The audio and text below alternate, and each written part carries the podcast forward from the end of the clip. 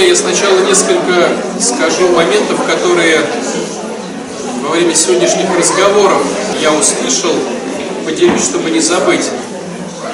Первый момент в нашем лексиконе у россиян, скажем так, используются два слова по поводу вот, быть признательным. Первое мы говорим слово «спасибо», второе мы говорим слово «благодарю». Ну, понятное дело, что спасибо, вероятно, произошло от «спаси Бог», да, вот, может быть, и не произошло, мы не знаем этого, да, четко. Но я к тому, что спасибо, оно все же менее нейтральное такое, а благодарю как-то более возвышенное. Ну, обычно спасибо, да, благодарю, оно такое какое-то вот, более такое пафосное, что ли. И вот по поводу слова «благодарю» мне бы хотелось сегодня несколько замечаний сделать слов. Вот что значит «благодарю»? Дарю блага. Понимаете, как надо быть очень аккуратным с этим словом? То есть, если ты говоришь «я блага дарю», то дари блага. Нет, давай отчет, есть тебе что подарить или нет. Может быть, есть что подарить, но ты не даришь. Понимаете? Да. Но многие говорят и не дарят. То есть, если ты говоришь «благодарю», то дари. Или не говори. Иначе ты просто-напросто нечестен. Я дарю блага. Но это очень важно, потому что мы очень во многих местах нечестны. Мы говорим какие-то вещи, не обращая внимания на то, что мы их говорим, сами выступаем как нечестные, а потом ждем от других что-то. Ну, сказать, хочешь сказать спасибо, скажи спасибо, да, спасибо, там, я помолюсь, там, ну что-то я не знаю. Говоришь благодарю, так тяни из кармана что-то. Ну, я дарю тебе блага. Хорошо, давай. Где они? Ну, можно за духовные блага дарить. Дари духовные блага. Какие ты мне, вот если ты подойдешь и скажешь, благодарю, какие ты мне можешь подарить духовные блага? Духовные блага. Деньги считаются. Смотрите, смотрите, интересно, да, получается? То есть, ну, я понимаю вашу логику, вы не встречали никогда такой штуки, что, если мы сегодня говорим про отношения, что ваш человек любит гречневую кашу, а вы ему дарите, варите овсяную, потому что вы ее любите. Такого не, не было? Ну, я так утрирую, вы понимаете, о чем пример. То есть, грамотно говоря, если ты говоришь, дарю тебе блага, чтобы ему подарить то, что ему нужно, надо спросить, а нужно ли тебе, вот смотри, у меня есть два блага, деньги и улыбка. Хочу тебе блага подарить. Какие хочешь? Он говорит улыбку, ты даришь ему улыбку. Он говорит деньги, ты достаешь ему деньги. Потому что с разговором «я помолюсь о тебе» тут надо быть тоже очень осторожным, но, но не видели никогда такой вот истории, когда, допустим, ну вот смотрите, стоит священник и стоит мирянин. Логично, что священник будет благословлять стол, а не мирянин. Почему? Ну, потому что он выше духовно, да? Или когда вот вы сидите в машине со священником, ну логично, что батюшка перекрестит дорогу, а не вы. И когда мирянин говорит, да, батюшка, я вас помолюсь. Ну, это звучит немножко как бы... Ну, представьте, я вот сейчас подойду к митрополиту скажу, владыка, помолюсь за вас. Есть такие свечики, которые предлагают за вас? Я не про то. Послушайте просто. Это понятно. Да понятно все это. Понятное дело, что и я за владыку молюсь. И на литургии мы его ну, кучу раз упоминаем. Но могу ли я так сказать ему? Неэтично, совершенно верно, потому что иерархия. То есть, ясно дело, я за него молюсь. Если бы вы были его келейником, вы бы, может, это и говорили, да? А вас тоже. Если келейник, то тем более. То есть, когда, я хочу просто вам показать, откуда растут ноги. Когда ты говоришь что-то человеку, я за тебя молюсь, допустим, я тебе дарю блага, это значит, ты, у тебя есть что-то, а у него этого нету. Понимаете? Вот, ну еще раз. Если, допустим, у тебя кучу гречневой каши, да? Вот сидит Женя, у нее прям кучу этой каши. Смысл мне подходить и говорить, хочешь, я тебе еще кашки отсыплю? Это же нелогично. Когда я ей дам гречневой каши, когда у нее нету гречневой каши, и я знаю, что она любит гречневую кашу, это будет логично, правильно? Стало быть, ты даришь блага, когда этих благ, ты даже этого просто можешь не осознавать, но ты даришь в хорошем варианте, ты даришь то, чего мало у человека, и что ему нужно, тогда он обрадуется. А если Женя наложила себе гору гречневой каши, думает, что-то я переборщила сегодня. Батюшка подходит и говорит, еще тебе даю. Понимаете, это говорит о том, что мне не нужно, мне надо ее сплавить куда-то, эту гречку, да, и я ей отсыпаю. Другой вопрос, если я вижу, как она уминает, и я сам хотел бы съесть, но смотрю, она прям за две щеки такая, прям, у, да, там схватила, там у Макса еще там что-то там, у Маши, я такой, ну ладно, кушай. Тогда это было бы логично. А если она давится, а я ей подсыпаю, это говорит о том, что я хочу просто сплавить. Так вот, я сейчас ну, объясню, почему я все это говорю. Когда я кому-то что-то даю, это стало быть в нормальном варианте, в человеческом, у него нет, а у меня есть. Так когда ты говоришь, я за вас помолюсь, это значит, он не может помолиться. А ты такой великий молитвенник. Ну представьте, вот сейчас сидел бы среди нас Иоанн Кронштадтский, ну вообще утрирую пример. Сидит Иоанн Кронштадтский, я подойду и скажу, я помолюсь за вас, батюшка. Это же бред. Я просто сутрировал сейчас. Но вы понимаете, где Кронштадтский, а где мы? В лучшем случае мы скажем, Иоанн Кронштадтский, помолись за нас. Потому что где он, а где я?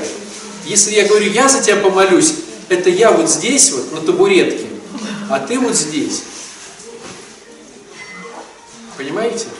Если я подхожу к кому-то и говорю, давай я тебя обниму и улыбнусь, это значит, что он типа грустный, а у меня много очень позитива. То есть мы всегда, когда кому-то что-то даем, мы считаем, что у нас этого больше, чем у других. А если мы говорим про вот эти духовные блага, вот которые вы говорите, да, это говорит о том, что у меня переполнено духовными благами, а ты такой духовный нищеброд. Сейчас я тебя своими молитвами осчастливлю. Но это гордыня, друзья. Неужели не видно так вот сразу? Можно вообще не что это даже не нужно. Это же как бы... Я не знаю, но вот в этом варианте, понимаете, о чем я говорю? Да, это тщеславие. Давай. Я иногда пишу записки за зависимых людей, да? Ну, например, я спрашиваю всегда, ну, кстати, я надо правильно личку поставить, я говорю, нет, я пишу записки за здравие зависимых.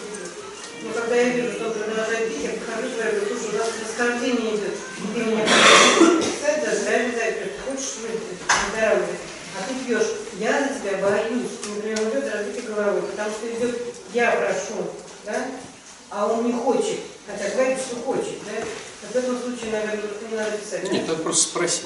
Меня спрашивают, да? Я можно сказать, продолжайте молиться, да. А можно сказать, не надо. Понятное дело, что мы переживаем, сострадаем, и сердце включается. Но вслух, когда вы произносите эти вещи, они порой бывают некорректны, показывая просто тщеславие и гордыню. Вот и все. Вот. Касаемо вот то, что Лена спрашивает, э, есть же понимание, ну мы просто, я просто быстро да, отвечу, просто может быть кто-то новый не слышал, но схема очень проста. Мы просим у Бога, чтобы Он больше внимания обратил на этого товарища, грубо говоря, да? То есть он там бухает, ты начинаешь за него молиться. Что это значит? Господи, обрати внимание на Васю. Господь говорит, а, Вася, вот действительно ты тут бухаешь, вот меня тут попросили за тебя внимание обратить. Ну, что ты там как? А Вася дальше бухает. Он ему, Вась, не надо бухать. Вот это плохо. Он говорит, да, Господи, пошел ты дальше бухает. А ты все равно, Господи, нет, обрати внимание на него. Тогда что он делает? он ему щелк под затыльник. Вот. А Вася все равно бухает. А ты опять его попросила. Он говорит, слушай, ну меня просит Лена. Я вот, ну, и, и Лена, и, и Женя, и Макс просит. И в результате, что происходит в динамике? Он падает, падает, падает на дно, потому что только со дна он может оттолкнуться и пойти выздоравливать. То есть, говоря грубым языком, к сожалению, молитва способствует опусканию человека на дно. Только потому, не потому, что Бог так хочет, а потому что, к сожалению, только на дне можно, оказавшись, оттолкнуться и всплыть. Быстрее до дна. Жестко, да? Идеальная схема. Человек плавает пока еще ни туда, ни сюда, услышал голос Божий и всплыл. Такого не бывает. Ну, такой классный. Но у нас, у всех, к сожалению, все, кто сидят, происходит изменение в жизни только тогда, когда мотивация наиболее жесткая. А мотивация наиболее жесткая, когда мы на дне. Когда петух не просто клюнул в одно место, а разбежался прям с разбегу. И вот клюванул.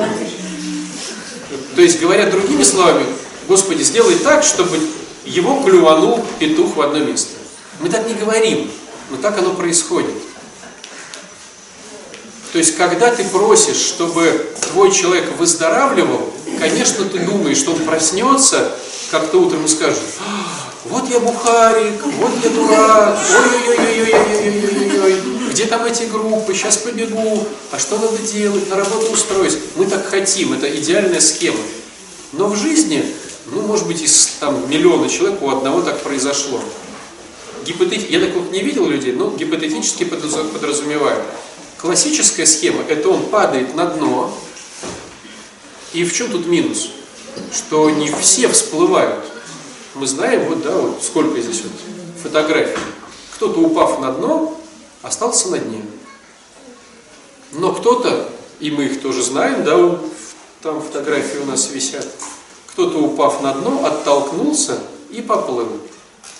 Но сложность созависимости заключается в том, что он-то упал на дно, он начал выздоравливать, оттолкнувшись, а ты ему опять мешаешь. И он опять на дно, а ты ему мешаешь. Он, ну как чем? Созависимостью. Но если дальше ты молишься, тогда что надо сделать? Сделать так, чтобы ты не мешал. А как ты не сможешь мешать? В идеале созависимому говоришь, не мешай. Она проснулась, говорит, ой-ой-ой-ой-ой, я мешаю, я мешаю. Ой-ой-ой, что я делаю? Надо бы на группу сходить. И не мешает. Но такого уже не бывает. И созависимый тоже человек, который начинает что-то делать, когда опустится на свое дно. Поэтому, грубо говоря, когда Елена молится о сыне, допустим, ты же молилась о сыне, то сначала он опускается на дно, а если Лена мешает, то она опустится на дно. К сожалению, это не потому, что Бог так хочет, а потому что мы ничего не слышим и не меняем свою жизнь, пока мы не на дне. Поэтому, когда ты молишься о своем близком, то сначала он замотивируется в, в идеале, а если ты ему будешь мешать, ты замотивируешься в идеале.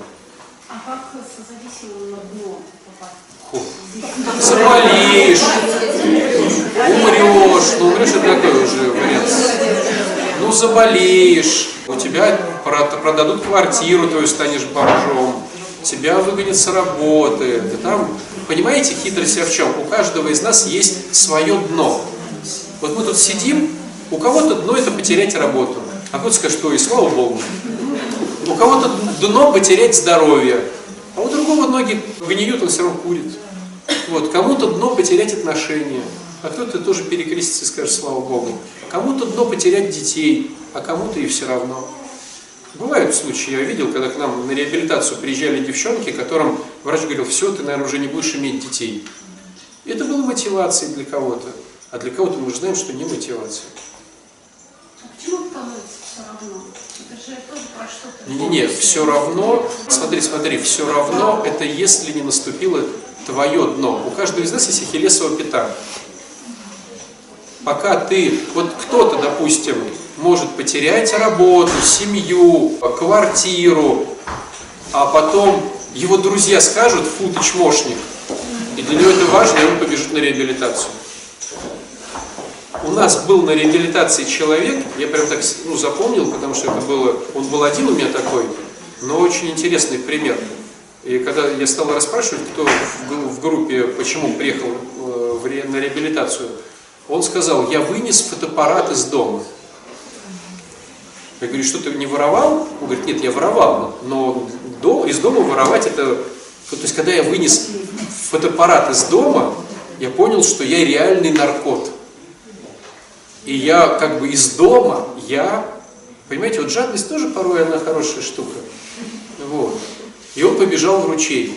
А кто-то обои снимает с розетками дома и дальше торчит, понимаете? То есть у всех своя мотивация, свое дно. И поэтому... А? Я была зависимая, я довела себя до того, что сама где-то Причем именно на то, что я спасала, думала, сына, да, я прикрывала, там, это все, это, я не понимала, что происходит, чтобы я поняла, что такое алкоголизм, как надо с сыном себя вести. Ты решила попробовать? Нет, я не сама решила. Я не знаю, как я туда попала. Ну, сначала культурно, красиво, потом не культурно, некрасиво, потом я поняла, что проблема, я не хотела жить, да. Могла поверить, Все было культурно, но некрасиво, потом некрасиво, но культурно. Нет, нет, но когда ты так не понимаешь, надо ходить туда, в алкоголизм, посмотри оттуда, да? Только тогда я смогла с сыном нормально, то есть вот сейчас я по году уже 9 марта как трезвый, а пил 30 лет, я опять, да? Но я сходила туда, не дай бог никому. И в двух взрослых сыновьях, когда пьет женщина в одном районе, хуже не бывает. Ну, нет. Понятно. Но я сейчас, друзья, про вот э, помолиться. Помолиться. Поэтому ты, конечно, молись, но не надо это вот, вот так, я помолюсь за тебя. Ну, это, мягко говоря, не тактично просто. То есть ты такой обалденный молитвенник, просто Иоанн Кронштадтский нас осчастливил своим приходом. Ты сейчас со всех будешь молиться. Там, Ксения Блаженная прям. Ну, молишься и здорово. Не надо прям вот это с таким пафосом говорить.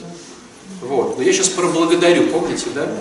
Будьте аккуратны со словами. Говоришь благодарю, так доставай из кармана что-нибудь и дари.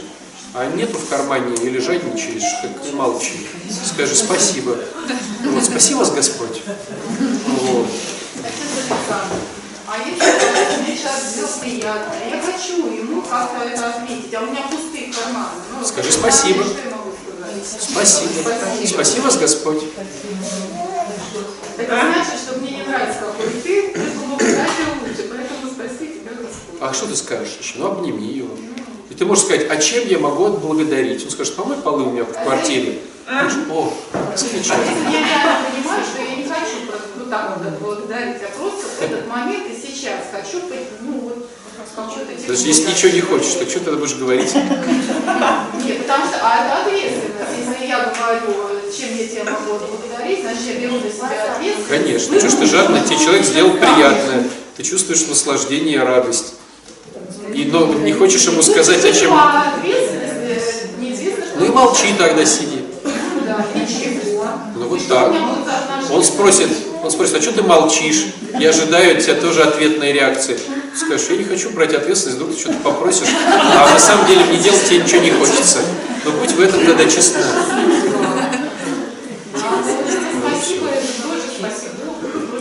А, тогда вообще общение не происходит. Так а что ж ты хочешь, если ты не хочешь ему ничего сделать? Я говорю, Какое может быть общение? Если просто сесть и молчать, вот так я Тогда ты будешь врать. Нет, есть еще, знаешь, какая технология? А давай поговорим про Васю. Или про Машу. Конечно, очень приятно, что. Мне очень приятно, ты можешь поделиться чувствами. Я не готова, конечно, тебе что-то делать за это. Тебя благодарить я тоже не готова, но ты знаешь, могу выразить свои чувства. Я чувствую сейчас радость, эйфорию и довольство. Потому что мы врем друг другу. Смотрите, да, вопрос, что так сложно? Как вы думаете, а почему дети стали наркоманами, алкоголиками? они же изначально, ну, все же, ведь наркомания как употребление или алкоголизм, это уже следствие. То есть изначально все началось с вранья. А откуда ребенок узнает, что можно врать? Родители. От семьи. Потому что мы врем. Я с тобой в выходные схожу в кино. Ой, у меня нет времени. Ну, ребенок ждал, готовился. И первый раз он узнает, что можно соврать от любящих людей. То есть первые моменты он узнает не от политиков, там, от школьных учителей, а то, что любящая мама или папа не выполнили то, что сказали. И он понимает, а, значит, так можно. И все с этого начинается. Потом вы приходите и говорите, у меня там отношения плохие. А почему отношения плохие? Потому что в отношениях мы врем. А как я не совру, если я скажу честно? И вот начинается, мы врем тут, мы врем там, мы врем себе, и мы везде врем. Ну вот представьте ситуацию, я вот сегодня приводил пример. Вот машина твоя не едет. Вот тебе нужно, чтобы она поехала. Но тебе реально нужно там на дачу.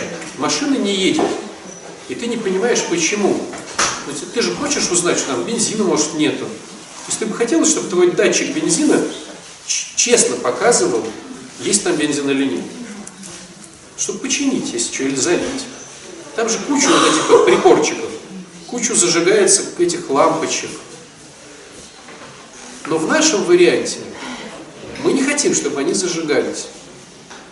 Потому что здесь этот зажгется, что я скажу, а что он ответит, а что мне с этим делать, а как вот здесь, а как вот здесь. И для нас становится нормой постоянно врать, привирать, недоговаривать во всем.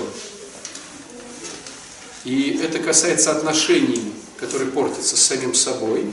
Вот кто себе врал, что будет делать зарядку каждое утро, чистить на ночь зубы, прочитает именно эту книжку.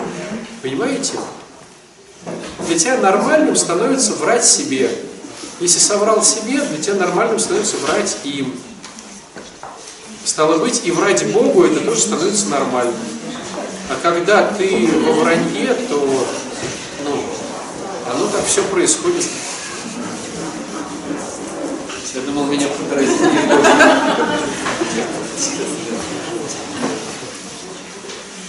Ладно, это, короче, друзья, замечание по поводу исповеди и бесед. Не будем на этом долго. Короче, уч- учитесь не врать. Вот я к чему. Хотя бы самому себе. В программе есть такая великолепная фраза «честность – залог выздоровления». Там не говорится о том, что я должен подойти к Евгении и все искать, что я не думаю. Она не выдержит. Это говорится о том, что я учусь себе самому не врать. Это первый шаг. Тренируемся на кроликах, то есть на самих себе. Я учусь себе не врать. Вот существует в сегменте психологии, скажем так, очень много всяких тренингов, лекций, семинаров, бесед, которые направлены на то, чтобы изменить какую-то ситуацию, в которой ты недоволен. Ну, допустим, там семинары по отношениям, там лекции по, там, я не знаю, почему там, как, как, с детьми, там, ну, много всего существует. Но понимаете, вся хитрость в том, что пока ты не увидишь, что же на самом деле творится у тебя, ну, не сдвинуться. Технически не сдвинуться. Пока ты не произведешь диагностику внутри себя, ну, умно в программе говорится инвентаризацию, да, но нереально просто начать что-то делать внутри себя, пока ты не сделаешь этого. Вот смотрите, все, все, все работает по, по одной и той же схеме. Сначала ты должен увидеть это в себе. Увидеть. Сначала только увидеть. Потом ты должен это принять. Ведь увидеть и принять это разница большая. Можно видеть, но не думать об этом. Понимаете, да, о чем речь? Можно видеть, но не, не видеть. Знать, но не принимать.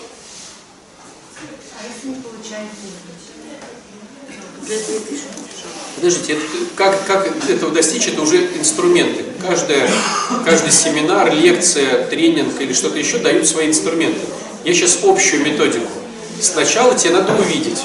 Увидев, тебе надо это принять. Третий шаг какой везде идет? Ты это принял. Ну, допустим, смотрите, женщина не имеет, допустим, мужиков. Мужика нет у, у женщины, да? Уже там 5 лет, 10 лет. И вот она приходит куда-то и говорит, у меня нету мужика. Первое, что она должна увидеть, это то, что ей мужик не нужен. Есть понимание, да? То есть, если бы он ей был нужен, он бы был, ну, просто по факту. Так она перебирает. Этот длинный, этот короткий, этот богатый, этот бедный, этот слишком богатый, этот слишком короткий. Этот вот, а вот можно вот от голову от этого, образование от этого, а ноги вот от этого.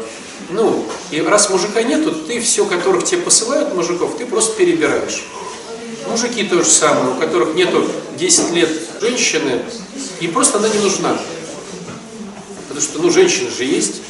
Почему нету у тебя? Потому что они недостойны, они там не то, не все. Так вот, и первое, что ей надо принять, это то, что она догадывается на самом деле. Вы думаете, женщина не догадывается, что ей мужик не нужен? Она точно знает. Она знает, но не принимает этого. И вот когда ты примешь, что тебе мужик не нужен. Почему? Ну, надо кому-то там что-то стирать. Ну, это же надо его терпеть, он тут будет сил на него тратить. А в чем выигрыш-то? Что он просто там денег принесет, я и сама денег принесу. Что там полочку не починить? Да мне легче денег заработать, дать кому-то, еще спросить за это и сделать все красиво. Вот зачем этот мужик нужен? А вдруг алкашом окажется? А вдруг какие-то проблемы? А вдруг он со мной ради площади сейчас пропишется какой-нибудь, а я детям хотела отдать. А так я вот коплю денег и знаю, что поеду в Турцию, а он мне скажет, поехали к маме на картошку. Ну зачем это все? Батюшка, а если вот это все, Тебя задело, я а, а есть мысль, что ну, можно попробовать. Попробуй. Ну как бы, ну то есть, не то не пробуется пока, да? Ну. Подождите, давайте по пунктам. Сначала надо понять, прямо увидеть. Вернее, да, потом это принять. Я реально понимаю, что мужик мне не нужен, потому что не хочу запариваться. Я, в принципе, и так себя обеспечиваю. Принял. Нужен такой, чтобы не запариваться. Третий шаг. Третий шаг. Какой? Вы на всех мероприятиях. Не, не смириться. Кто-то смирится, а кто-то... Нет, смотрите, выбрать. Кто-то говорит, а ведь и правда, что это я как дурочка-то? Все хожу, себе рассказываю подругам, что мне нужен мужик. А как ведь правда-то? Смотрите, ведь не нужен. И это хорошо, и это... Ой, спаси Господи, что вы мне объяснили. И ты радостно уходишь. А кто-то выбирает. Он говорит, да нет, хочу мужика. Все равно нужен мужик. И тогда начинает суетиться. То есть третий шаг – это либо смириться с радостью, либо выбрать. Ты, ты смирилась, да, раз ты так знаешь ответ? Ну, что такое? А, и ничего этом плохого нету, друзья. То есть кто-то говорит, мне в этом промежутке времени, ну реально мужик не нужен. Ну а что, возьмите программных людей. Он понимает, что первых три года, там, пока не напишет четвертый шаг, ну на какой там мужик, да, или какие-то там девчонка. Он это принял и спокойненько в этом периоде живет. Ну, образно говоря. То есть разные бывают варианты. Но я к тому, что бывает, человек увидел, осознал, сказал аллилуйя и пошел дальше в этом же сценарии. А бывает ситуация, нет, не хочу. Ну, хорошо, давайте пример не такой жизненный, это самый, другой пример. Есть ли понимание, что сколько денег у тебя в кармане тебя устраивает? Да, да. На самом деле. То есть 5 лет вот, тогда нужно сначала принять, что на самом деле тебя это устраивает. Первый шаг. Потом это все прямо увидеть и принять, принять. Почему меня это устраивает? Ну я же понимаю, как взрослый человек, чтобы платили больше, надо образование повышать, надо на курсы ходить, надо вечером там париться про работу, а вдруг позовут в другой город, куда в другую страну. И в принципе мои деньги, ну, положа руку на сердце, меня устраивает. И тогда третий шаг выбрать. Либо ты живешь в старом сценарии и просто никому не жертвишь, либо ты говоришь нет, а я хочу больше. Хотелось дачку. Понимаете? Тогда получается четвертый этап, который самый длинный, ты тогда изменения работаешь по новому сценарию. Он получается самый долгий. Вот. Как показывает практика, ну от 3 до 5 лет происходит это все четыре ступени. Поэтому, когда вам говорят о том, что ты изменишь свою жизнь за 6 дней, за 2 недели, за год, ну, это, оно, если оно и изменится так, допустим, ты похудеешь быстро, ты потом, когда выйдешь с этих таблеток или с этого, ты опять потолстеешь, ну или что-то еще. Все, что происходит постепенно с осознанием, оно усваивается, это твой осознанный выбор, ты знаешь, что мне делать. Да. Меня удивлял парадокс, как, э, там, интеллигентные люди скатываются до бомжей. И они такое ощущение, что привыкают уже жить так и забывают о том, что было раньше. А в чем вопрос-то? Э, Вопрос в том, что мне часто говорят, «Ну, у тебя хотелка не выросла, и ты ничего не Нет, у хочешь». тебя важность не выросла. Ты, ты хочешь, но это тебе не важно. Ну вот, например, я всегда считала, что машина это не про меня. Что я вообще, я такая невнимательная, да и машина это денег, наверное, туда. Если у тебя нету машины, она тебе просто не важна. Ну вот как сделать так, чтобы захотеть? Нет, ты хочешь машину, но она тебе не важна. Смотрите, видели женщину 150 килограмм, которая хочет похудеть? Ее спросишь, ты хочешь похудеть? Говорит, хочу. А что не худеешь? Неважно. Кость тяжелая. Неважно. Просто важнее поесть на ночь. Это важно, но не настолько, чтобы... Вот. А как сделать? Смотрите.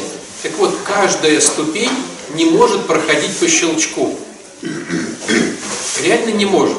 Чтобы тебе просто увидеть, ну, может, у кого-то пройдет год, занятия с другими людьми. Технологий много на рынке, но мозг не может опуститься сразу. Увидел, принял, выбрал, сделал. Так не бывает. Должно пройти время какое-то. И в этом времени ты должен повариться.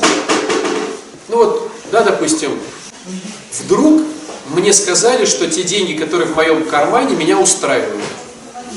Ну как так устраивают? Теорию понимаю, на практике не принимаю. Что реально вот эти деньги меня устраивают, и я прям доволен? Да это же вранье. А если я вам скажу более тяжелую вещь, что тебя устраивает, что твой ребенок наркоман? Да, да, да, да, да. Но это же не принять головой.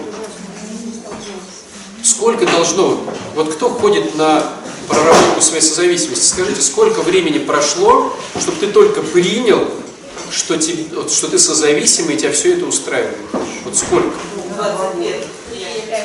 Два, пять. Лена, сколько? 20 лет. 20 лет. Понимаете? Какие тренинги? Хороший тренинг может просто вскрыть, что ты это увидел, и ты с этим уйдешь погулять. Потом может быть тренинг, на котором ты э, вот, ну, увидишь, почему тебе это выгодно, но еще не принять.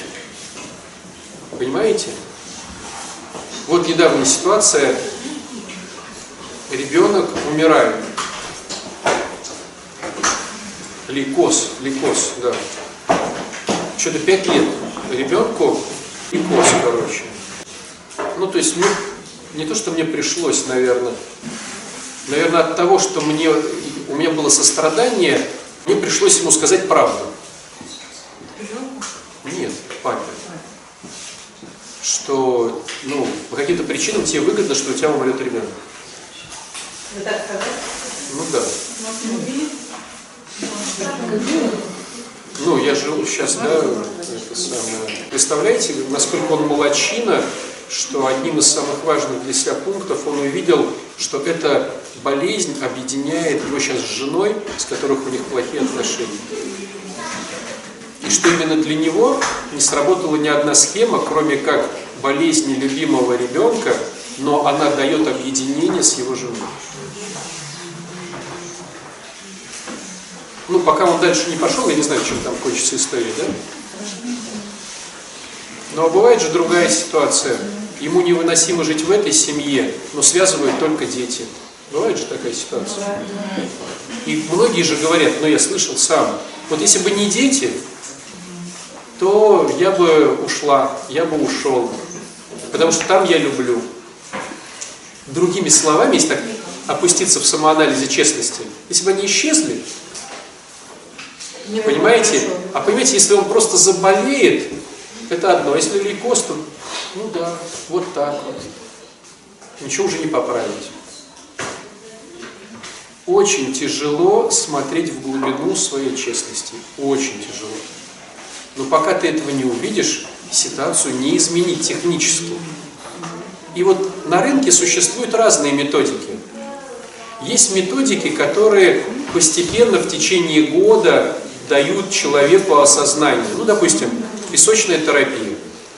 Ты там расставляешь в песочнице какие-то фигурки, и потихонечку, это очень мягко, ты ходишь там год-другой, платишь каждую неделю денег там, но зато мягко. Ну, вам, наверное, нужно понять мою ситуацию, потому что так как я занимаюсь зависимыми, у меня нет возможности с человеком заниматься год. Ну, потому что он просто тупо может завтра не прийти, потому что он умрет. И у меня сложилось в результате, ну, как сказать, привычка, что ли, шоковой терапии. Да, ну а что, да. Человек приходит, я ему сразу говорю, кто-то выдерживает, кто-то не выдерживает. Но зато есть шанс, что ты не умрешь завтра, потому что наркоман, чтобы его затащили в храм, и чтобы он не умер, но это как бы очень а, шанс из э, тысячи, даже не из ста. Если он, с ним невозможно заниматься теперь год, он, может быть, вообще один раз в жизни зайдет в храм. Или мама там созависимая. Поэтому надо что-то сделать прямо чтобы сразу. Иначе не получится. Но это, это у меня в ситуации такой. С кем-то оно срабатывает, кто-то очень сильно обижается. А вот э, вопрос по поводу лейкоза, да? Ребенок же заболевает не из-за того, что родители. Да, ребенок заболевает. Но-. Но мы сейчас говорим о том, что родитель потеряет ребенка. Он его может потерять разными схемами. Мать уйдет с ребенком, они сами умрут. Ну там, а, понятное дело, что система семьи, она очень... Ну вот я, может быть, еще приведу раз такой пример, я как-то его приводил. Мы когда стажировались в Америке, там была такая чудная схема, я просто хотел ее у нас тоже повесить, вот просто запарно делать. Там, знаете, куча всяких палочек, от палочек отходят ниточки, на них висят фигурки, они, получается такая прям вот, ну, шар из всяких вот взаимодействий, там, семейных. Идея вся в том, что вот оно раскачивается, потом становится, ну, стабильным, да, балансом. Если хоть одну фигурку потянуть, папу, маму, бабушку, дедушку, ну, кто в этой системе, то все, оно перекореживает. То есть ты начал выздоравливать, всю семью будет корежить эта история. Понимаете? Всем неудобно, потому что система была сбалансирована. Так вот, в этой схеме папе стало неудобно жить в этой семье, да? С мамой в таких отношениях. И он потянул. Ну и где-то там, да, у ребенка это поднялось наверх. Я, я не готов говорить так, что вот, ну, не знаю, но я просто вижу эти взаимосвязи, что такое бывает, что когда кто-то выздоравливает, это корежит всю семью, когда ты идешь на спорт, это корежит всю семью, когда начинаешь поститься или ходить в храм, это корежит всю семью. Любая стабильная система, где кто-то начинает хотя бы один элемент меняться, корежит всех остальных. И не важно, худшую или худшую сторону, Да. да? Начинается тянуться за эту веревочку. Неважно, вверх ты потянешь или вниз, ну, метафорически вверх, типа к Богу, вниз. Начал ходить в храм, всех начинает корежить. Чего ты туда ходишь? Что он тебе говорит? Начал ходить к психологу. Что ты туда? Ну, зачем это? И начал, не дай бог, там массажисток себе позвал, там в спортзал стал ходить. Всех перестал курить, да, э, стал поститься. У меня наоборот, точно наоборот. У тебя, можно сказать, ну и слава богу, ушла в храм, можно Ну, отдохнуть. храм там быть, спорт, там, Может быть и так, знаешь, то Они есть это не факт, что... Подожди, подожди, то, что ты ушла из дома, и они радуются, это не значит, что... Да, да, да. Это не значит, что они радуются, что ты пошла в храм. Всё, я поняла.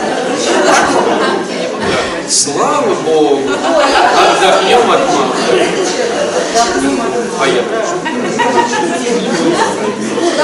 А когда еще праздники у тебя там предстоят?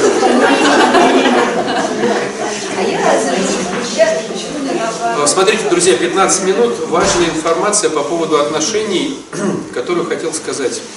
Вот смотрите. Помните, я вам рассказывал про приоритеты. Я просто говорил несколько раз про приоритеты, оно глубоко не ложится, много вопросов. Я сейчас хотел немножко поподробнее. Вот про приоритеты быстро, а по- про, про подробнее, про чтобы легло. Смотрите, в приоритетах у женщины и у мужчины разные приоритеты в отношениях. У мужчины в идеале конструкции в приоритете первым должен стоять Бог. Вторым должен стоять он сам, третьим должна стоять жена, четвертым дети, пятым родители и те и другие, шестом друзья и потом все остальное. Почему Бог у мужчины? Потому что если у него Бог первый, он через эту призму смотрит и ну, через эту концепцию да, Бога смотрит и на жену, и на работу, и на детей, и на все, на все, на все. Если он первый сам в приоритетах, он через свой эгоизм смотрит и на жену, и на то, на все.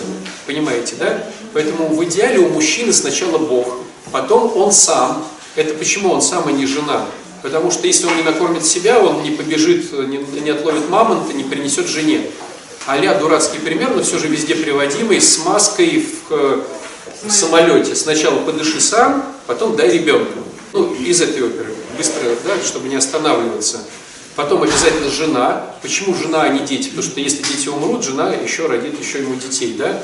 Потом дети. Почему не родители? Потому что это его дети, да? Потом родители тех и других, да? И, и мои, и жены, да? И потом, значит, друзья. Все остальное приятели и все в конце. У жены немножко другая схема, у женщины. Первых стоит сначала муж. Потому что через мужа приходит Бог. Потом идет она сама. Потому что если она не оденет себе маску, то детям нечего будет давать. Потом стало быть дети, а потом все. Бог приходит через мужа. Еще раз, да? Муж, через которого приходит Бог, она сама, дети. Родителей там нет, потому что за них беспокоится муж. Подруг там нету, потому что подруги вечно что-то все портят. Вот. То есть муж, я, дети. Это идеальная схема, к которой надо стремиться. Так вот, исходя из этой схемы, понятное дело, если у меня мужа нету, а если он там то, я говорю про идеальную сейчас схему. Так вот, теперь разжевываю, да, это все, потому что очень много вопросов. Пункт номер раз. Отношения, почему это дурацкая тема? Потому что в ней двое. А ты можешь вмести только свою сторону улицы. И как бы ты чисто ее не мел, не факт, что другой тоже будет ее мести. Привожу дурацкий пример, но все же понятный. Представь, вы играете в настольный теннис. И ты хочешь супер играть в настольный теннис. Ты пошла, купила себе супер ракетку. Ты пошла на какие-то курсы, мячик там какой-то. Вот ты прям, прям подачи режешь. А он говорит, а я не хочу. Ты можешь стать чемпионом мира по настольному теннису, а он может сказать, я не хочу. Никак не заставишь. Понимаете? Отношения в этом плане и дурацкие. Ты можешь вмести только свою сторону улицы. Но как бы ты качественно ее не мел, это ничего не значит. А порой даже и хуже. Он говорит, что я с ней буду играть? Она мастер спорта, я буду вечно проигрывать. Понимаете? Что это она так похудела? Я смотрю с ней как лох. Да? Что это она там, ее все хвалят, она красиво выглядит. А, значит, ее там все на заводе, там на работе зовут по ресторанам, а для меня супер круто в две палочки сходить. Понимаете? То есть порой это и плохо. Образование, красота, социальный статус, финансы. порой это и плохо. Поэтому говорят о том, что мужчине и женщине хорошо быть в одной нише социальной, в одном так называемом брачном рейтинге. Когда брачный рейтинг примерно один и тот же, нам комфортно. Но ты начинаешь ходить в храм, ты начинаешь ходить на группы, ты начинаешь что-то читать. Это по-любому поднятие твоего брачного рейтинга. Понимаете? Ты на кухне уже говоришь там, интеграция моей манипуляции в наших деструктивных отношениях.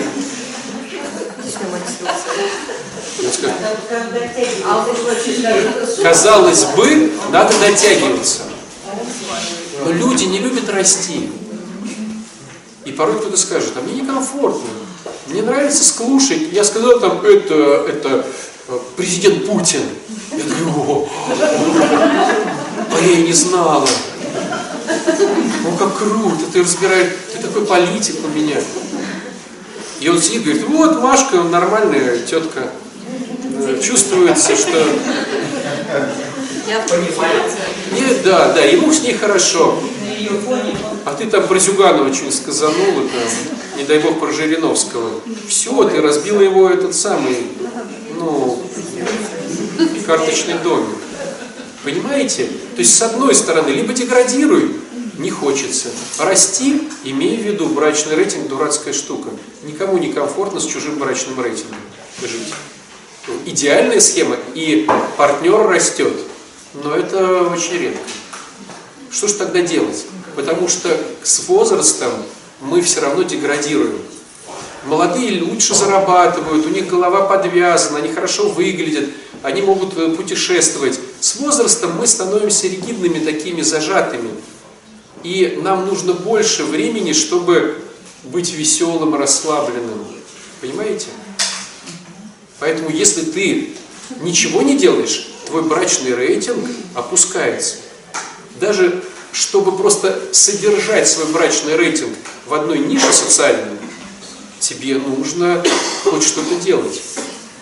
Это если вы читали эффект эскалатора, который постоянно, как бы ты стоишь на эскалаторе, который идет вниз. Чтобы тебе хотя бы быть на уровне тех же плафонов, тебе хоть немножко надо двигаться. Хочешь тех плафонов, дача, квартира, машина, образование, тебе надо бежать. Но как только ты остановишься, ты очень быстро съезжаешь. Очень быстро. Выучил английский язык, перестал заниматься, тут же забыл. Похудел, перестал заниматься, тут же нажрал. Стал играть на гитаре, перестал заниматься, тут же все забыл. Э, Сел на шпагат, перестал им заниматься, тут же все. То есть мы можем подниматься наверх, но если мы перестаем этим заниматься, мы тут же съезжаем к старым позициям, к сожалению. Так вот, смотрите, первый момент, который тяжел, там всегда второй человек. И мы не можем отвечать за второго. В идеале мы можем, конечно, попытаться его заразить нашей темой, но не всегда так получается. Первый дурацкий момент. Поэтому никогда вам не скажут четкую рекомендацию, что делать. Ты можешь делать все правильно, а это напоминает ему его начальника, с которым он в плохих отношениях. Слушай, ты стала даже говорить, как он. И его это начинает раздражать. А ты даже не поняла, что ты теперь каким-то образом стала пересекаться в ассоциациях в его, да, визуальных, с его начальником. Или молодые встречаются, она прям хочет угодить. А, а он видит, что это его бывшая, с которой у них там какие-то... И он проецирует старую модель. И все. То есть ты делай по максимуму. Да, в программе есть такая замечательная штука. От нас действие, от Бога результат. Понимаете? Мы должны свое сделать на 100%. А какой там будет результат, мы не знаем. Потому что он от Бога. Так вот, следующий момент очень важный. У мужчин и у женщин есть одна, но разная ахиллесова пята. Мужчина всегда смотрит на ситуацию, исходя из прошлого. Потому что мужчина-охотник, ему важно там, чтобы поймать этого зайца-кабана, чтобы не совершить прежних ошибок. Поэтому, когда мужчина смотрит на тебя, он смотрит из ситуации прошлого. А была у меня там одна тетка, и вот так все было плохо, ему говоришь, так подожди, с этой может быть все по-другому. Это все понятно, но а была у меня работа, и на этой работе меня уволили. То есть мужчина всегда смотрит перед собой, исходя из концепции прошлого. А женщина смотрит перед собой, исходя из концепции будущего. Это еще хуже, друзья. То есть смотрите, вот если сейчас Евгения увидит какого-то парня, мужика, там кого-то, она влюбится не в него, она влюбится в будущее этого мужика. Так, ну здесь подрежем, здесь убавим, здесь добавим, здесь оденем. И вот она начинает влюбляться в будущего мужчину, которого она так изменит, что он станет вот таким. Которого нет. То есть женщина влюбляется в будущее. Так, детей у нас будет двое, вот этот садик нам не подходит, мы поведем вот в тот. Ты что такая задумчивая? Ну, не знаю, в синеньком костюме его вести в садик. Они там только просто, знаете, в кафе сходили. А она вот в синеньком комбинезоне мне его в садик вести или в красненьком? У всех там женщин. Это подстава.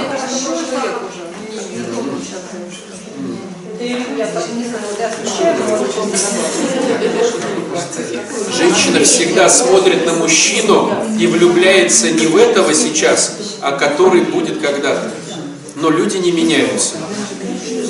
Если, ну, вот смотрите, люди меняются, но, смотрите, смотрите, люди меняются, но это обалденно сложно самому себе измениться.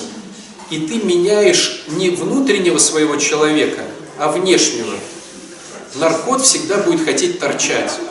Просто он будет вспоминать о том, что это потери семьи, здоровья, того всего, и будет выбирать трезвый образ жизни. Алкоголик всегда будет вспоминать про приход через алкоголь. Вор всегда будет думать, да, да, ничего себе торчит кошелек, раньше бы я бы его дернул. Но он не дергает, то есть внутреннее уже сформировалось. Допустим, я понимаю, что у меня сформировалась жадность. Но мне обратили на это внимание, я это признал и с этим работаю. И поэтому, когда мне жалко, я, допустим, всех угощаю в компании. И все говорят, блин, ты такой щедрый, так это круто, так это здорово. Но понимаете, я просто тренированный становлюсь. У меня подходит жаба, которая там начинает плакать. Я вспоминаю своего там впереди идущего, с которым я прописал уже 10 там, этих страниц там, или тетрадей.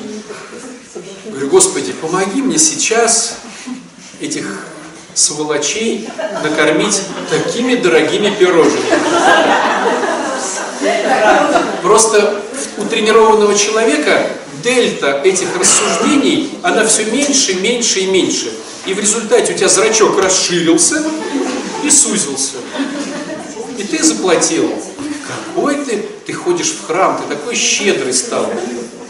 Видишь, вот, мне бы только за вас за упокой не поставить, тогда это будет уровень. Но ты это промолчал. То есть люди не меняются, они тренируются быть по-другому. Понимаете?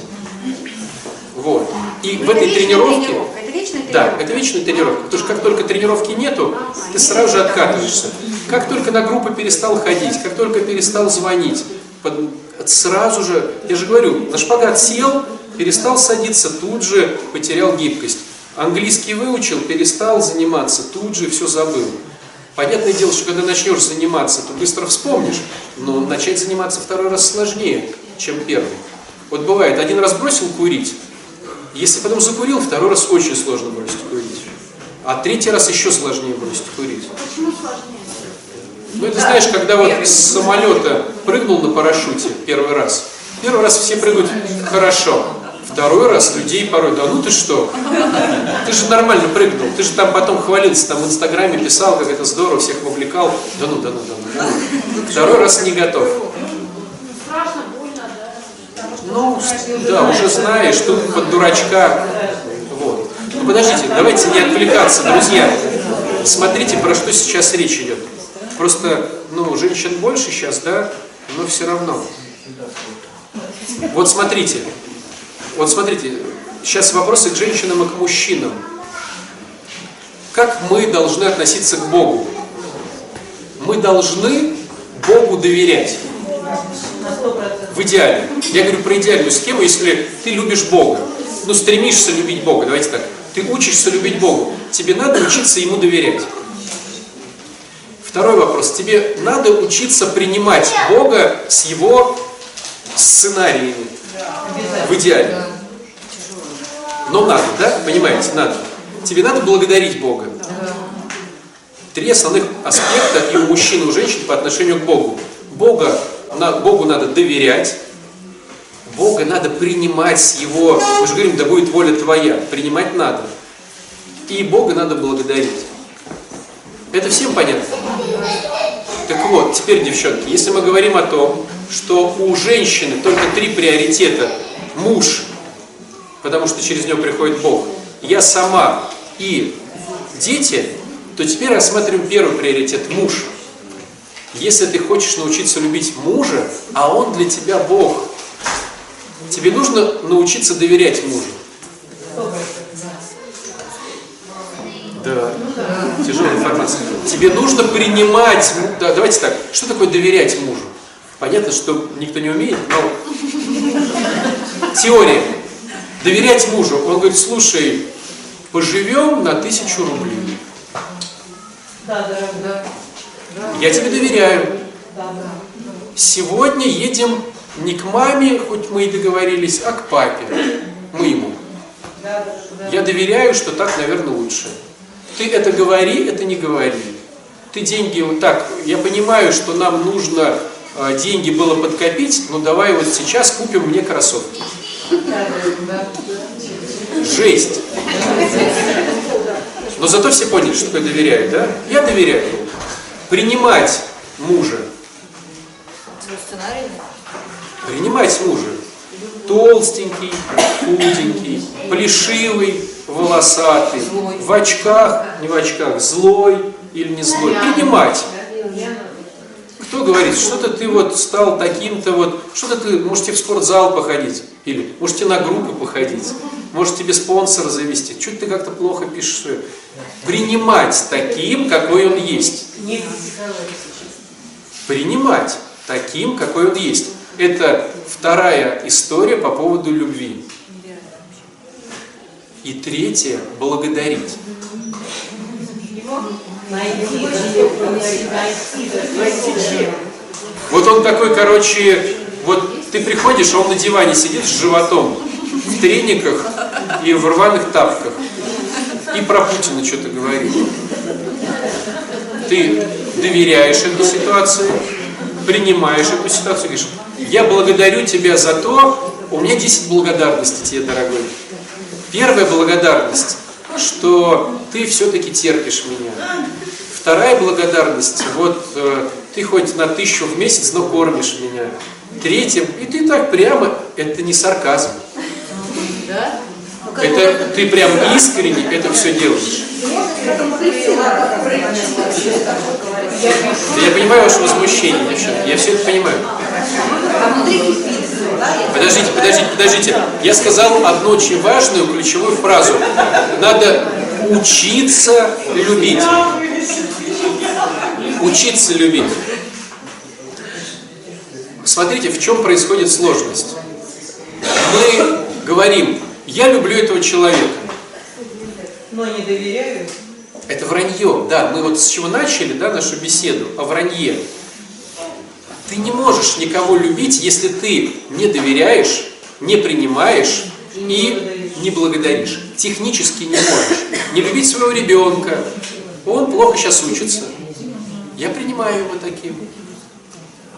Вчера так интересно, знаете, мы сидели с э, друзьями, и одна женщина сказала такую фразу. Я там, ну, там был тост как бы такой, и она говорит, я очень рада, что ты такая, я вот тебя хвалю, а ты же знаешь, я за просто так не похвалю. Но у меня голова, ее же не деть никуда, да? Я понимаю, что она за просто так не похвалит, значит, в детстве ее просто так не хвалили, поэтому она такого размера, потому что она заедает, потому что ее никто не любит, она сама не любит. Ну и пошла у меня, да, и все, там тост идет, а у меня уже лента печатает, короче. Но потом думаю, надо же Потом у меня была такая тема осудительная. Она даже не стесняется сказать, что не любит просто так. Ну, что нужно завоевать ее любовь.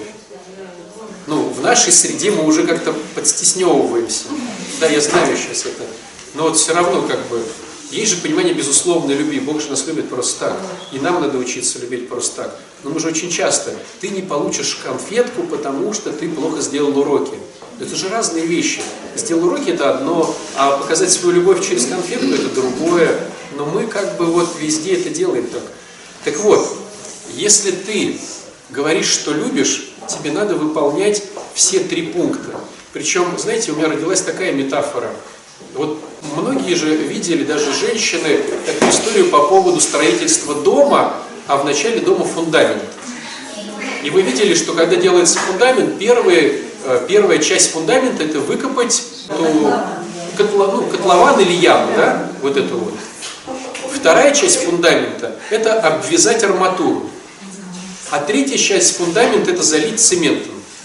Смотрите, если мы просто зальем цементом, но не выкопаем яму и арматуру, не получится. Если мы, допустим, зальем цементом и выкопав яму, но не обвяжем арматурой, рассыпется. Если у нас будет арматура и яма, но без цемента, тоже не... То есть все, оно должно быть все три. А палубка? Скажи, про палубку. Ну, если это яма, то... Не, ну, Хорошо, давайте в этой метафоре опалубка-вырыл яму. Ну, первое, как бы подготовил, вот куда ты будешь это все, подготовил границы фундамента. Так вот, смотрите, граница фундамента с опалубкой, хорошо слово, это я доверяю. Арматура – это я принимаю. И я благодарю, это цемент. Если ты только благодаришь, но не принимаешь, не доверяешь, рушится твой дом семейный. Если ты, э, то есть если ты делаешь любые три комбинации, да, не будем терять времени, но в них чего-то не хватает, то твой дом рушится. Поэтому этому надо учиться. Учиться. Так вот, когда я слышу такую фразу «все, я теперь не люблю, я так любила, но не люблю и что-то делаю», это вранье. Потому что если ты обалденно вложился в фундамент, тебе просто будет жаба душить, не построить на нем дом. Если у тебя классный фундамент. Легко уйти, когда там даже котлована нет. Понимаете? Так вот, Это мужчина, женщина. нет, это у женщин. Это, это, это женщина к мужчине. То есть наша задача, ваша вернее, задача, ваша задача учиться любить мужчину. А у мужчин, теперь давайте, чтобы было время успеть, у мужчин, если мужчина говорит, что любит, то там должно присутствовать тоже три компонента. Первая компонента какая, как вы думаете? Давайте сделаем это побольше. Заботиться. Мужчина, если он любит, он обязательно заботится о своей женщине. Если он не заботится, все вранье. Второй момент, который, ну, ясно дело, да, если он заботится, это и есть ответственность, это и есть деньги, но это все, что нужно тебе, безопасность, заботиться. Второй момент, чтобы ему грамотно заботиться о тебе, ему нужно, ему нужно тебя узнавать. Он должен знать тебя. Он должен постоянно тебя узнавать, что ты любишь, как ты любишь, когда ты любишь, где ты любишь. А как тебя вообще зовут хотя бы там, да? Ну, понимаете, да? То есть, если он заботится, но не узнает тебя, он делает, как мы начали с про Женю, и у нее куча каши, гречневая, она, вернее, любит гречневую кашу, а я ей даю овсяную. Говорит, слушай, я же даю тебе овсяную. Ты хотела кашу? Вот я забочусь, сварил тебе кашу с утра. Он говорит, да я терпеть не могу с детства там эту манную овсяную там какую-нибудь. Я люблю гречневую, я люблю яичницу. Если он не узнал, что ты зеваешь сразу словом? Вот там ты хохотал, здесь зевай сразу словом. Вот.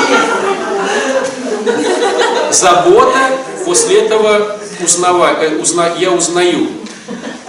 Но эти два компонента не важны, если нет самого главного третьего. Уважение. Мужчина должен тебя уважать. А тут вообще расход файлов. Понимаете? Когда говоришь это человеку, он говорит, уважать, а что это такое? Понимаете? Что, а что значит уважать женщину или просто кого-то уважать? Что это такое? Потому что если я не умею уважать себя, у меня это не проработано даже в плане определений. Давайте поэтому поговорим по поводу, что такое уважать. Вот смотрите, вот мы-то тут сейчас сидим, да? Есть ли понимание, что мы будем сейчас себя вести по-другому, если зайдет обалденно уважаемый нами человек? Что мы будем делать? Сейчас заходит, ну не знаю, там, ну кого мы можем